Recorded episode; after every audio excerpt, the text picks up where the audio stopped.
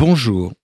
Si je vous parle d'une scène mémorable de meurtre dans une douche, vous penserez inévitablement à Psychose d'Alfred Hitchcock. Vous penserez tout aussi inévitablement à des accords stridents et aigus de cordes qui s'enchaînent, ajoutant une angoisse supplémentaire à ce qu'on voit sur l'écran. Eh bien, cette musique a été composée par un grand musicien, Bernard Herrmann, né aux États-Unis en 1911, dont les deux parents étaient des juifs russes. Ils avaient quitté leur village originel, Khmelnytsky, à la suite de pogroms à la fin du XIXe siècle.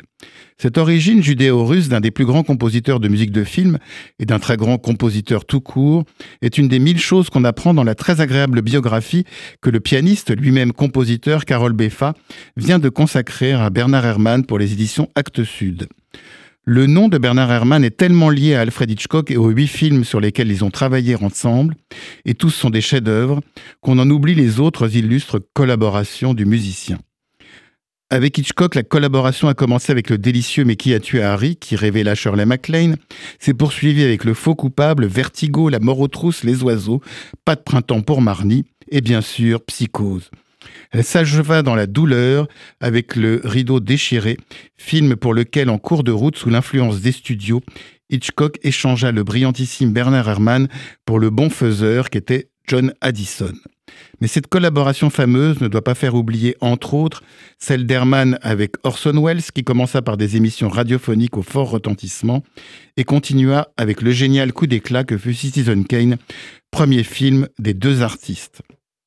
On ne doit pas non plus mettre de côté le merveilleux duo que forma Bernard Herrmann avec Joseph Mankiewicz pour le flamboyant L'affaire Cicéron avec James Mason et Daniel Darieux et le si envoûtant et poétique L'aventure de Madame Muir, avec une Jean Tierney exceptionnelle et un Rex Harrison qui ne le fut pas moins.